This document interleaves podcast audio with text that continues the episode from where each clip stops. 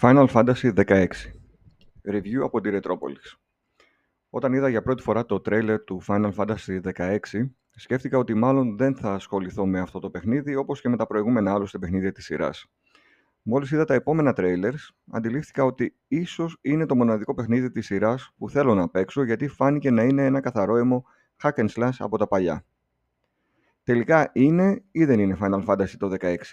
Εύκολα θα μπορούσα να πω ότι για τα δικά μου γούστα δεν είναι ένα κλασικό Final Fantasy. Λείπει το 10 base που είχαν τα παλιότερα και επίσης λείπουν όλοι αυτοί οι μηχανισμοί, παύλα συνδυασμοί που με κούραζαν στα προηγούμενα παιχνίδια. Από την άλλη όμως, βάσει χαρακτήρων και πλοκής της ιστορίας, ναι, είναι ένα παιχνίδι της σειράς που δικαιούται να λέγεται Final Fantasy. Η ιστορία δεν είναι πρωτότυπη και είναι για άλλη μία φορά μία ιστορία εκδίκησης για το προσωπικό δράμα του πρωταγωνιστή που ακούει στο όνομα Clive. Στην πορεία θα έχετε διάφορους βοηθούς που είτε θα τους χειρίζεστε δίνοντάς τους εντολές, είτε απλά θα σας βοηθούν έτσι κι αλλιώς. Σε αυτό το σημείο σταματάω οποιαδήποτε αναφορά στην ιστορία και σας καλώ να την ανακαλύψετε μόνοι σας. Πάμε στο gameplay. Αρχικά, με την έναρξη του παιχνιδιού, καλείστε να επιλέξετε αν το παιχνίδι θα δώσει έμφαση στην ιστορία, το easy mode δηλαδή, ή αν θα δώσει έμφαση στη μάχη, το normal mode. Προσωπικά φοβούμενος ότι ίσως η δυσκολία θα με αναγκάσει να παρατήσω το παιχνίδι, επέλεξα την έμφαση στην ιστορία και δεν το μετάνιωσα στιγμή. Το παιχνίδι με γύρισε πολλά χρόνια πίσω με το gameplay του, καθώς προχωράτε λίγα μέτρα, βρίσκεστε σε αρένα με ορδές εχθρών, προχωράτε, βλέπετε cutscene και ξανά από την αρχή με ενδιάμεσες τάσει για το boss fight. Αυτό το χαρακτηριστικό όμως είναι που τελικά με κέρδισε και ευχαριστήθηκα το παιχνίδι μέχρι τέλους. Θα χρειαστεί να πατάτε τα κουμπιά στο χειριστήριο με μανία, κυρίως το τετράγωνο για κοντινά χτυπήματα και το τρίγωνο για τα μακρινά. Με το Σταυρό έχετε δυνατότητες όπως κατανάλωση φίλτρων, αναπλήρωση ενέργειας, ενώ όπως ανέφερα νωρίτερα δίνετε και εντολές στο βοηθό σας. Το R1 θα βοηθήσει για τις αποφυγές, ενώ ο κύκλος σας βοηθά να πλησιάσετε τον εχθρό σας αστραπιαία, ενώ τέλος με το Χ κάνετε άλμα. Το παιχνίδι προσπαθεί να αποκτήσει ύφος RPG, αλλά είναι τόσο επιδερμική η προσέγγιση του που απλά υπάρχει ένα skill tree που είτε το, επι... το εξελίξεις με προσοχή είτε στην τύχη το αποτέλεσμα θα είναι το ίδιο. Οι διάλογοι είναι καθορισμένοι, δεν επιλέγετε απαντήσεις και απλά παρακολουθείτε μία ιστορία που θα μπορούσε άνετα να μεταφερθεί στη μεγάλη οθόνη. Να μην ξεχάσουν να αναφέρουν ότι υπάρχουν πολλές ακόμη βοήθειες ώστε το παιχνίδι να γίνει προσιτό ακόμα και στον αρχάριο παίκτη με αυτοματισμούς που δεν έχω συνηθίσει να βλέπω σε τόσο μεγάλο βαθμό. Φυσικά σε έναν τέτοιο τίτλο δεν θα μπορούσαν παρά να υπάρχουν και πολλά side quests. Στο πρώτο μισό του παιχνιδιού είχα κουραστεί βλέποντας να επαναλαμβάνονται side quest που έχω δει άπειρες φορές σε άλλα παιχνίδια, βάζοντας τον Clive να κάνει χαζά θελήματα των NPCs.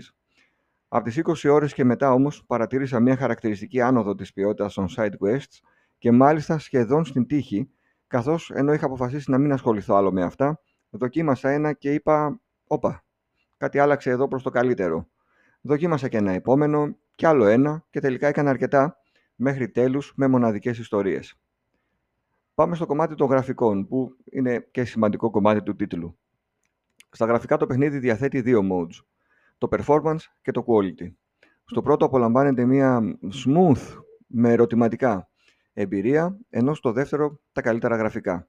Το performance mode τρέχει στα 60 frames με 1080p ή 1440, ενώ στο quality το παιχνίδι σας δίνει την οπτική απόλαυση του 4K αλλά με σταθερά 30 frames. Προσωπικά επέλεξα αρχικά το performance γιατί το παιχνίδι έχει πολλές κοινές μάχες που απαιτούν αντανακλαστικά και θεωρώ ότι θα διευκολύνει τον παίχτη, αν και στην πράξη παρατήρησα ότι τα FPS πέφτουν αρκετά κάτω από τα 60, όπως και η ανάλυση, η οποία στις μάχες και πάλι έπεφτε στα 720p παρακαλώ. Στην πορεία από τη μέση του παιχνιδιού μέχρι το τέλος επέλεξα το Quality Mode και ήταν εξαιρετικό. Πέρα από τα FPS, τα γραφικά είναι πανέμορφα, με φωτισμούς που εντυπωσιάζουν και λεπτομέρεια που ξεχωρίζει.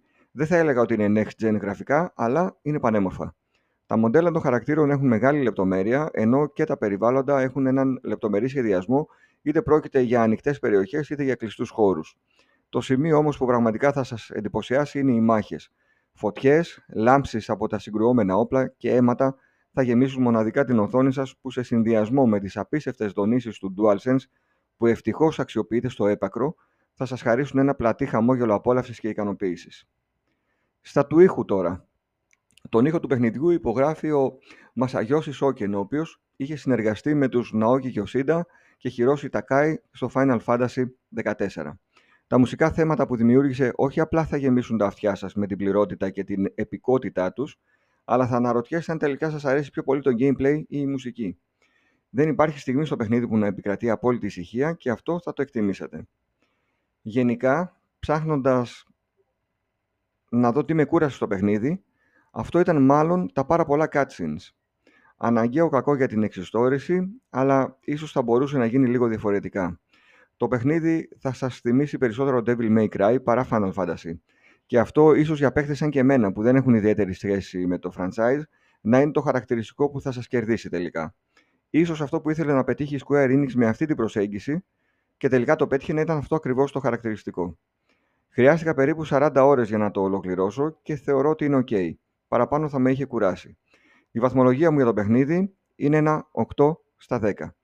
Ευχαριστώ πολύ για άλλη μια φορά τη CD Media για το Review Code και την ευκαιρία να ζήσω το ταξίδι στο μαγικό κόσμο του Final Fantasy XVI.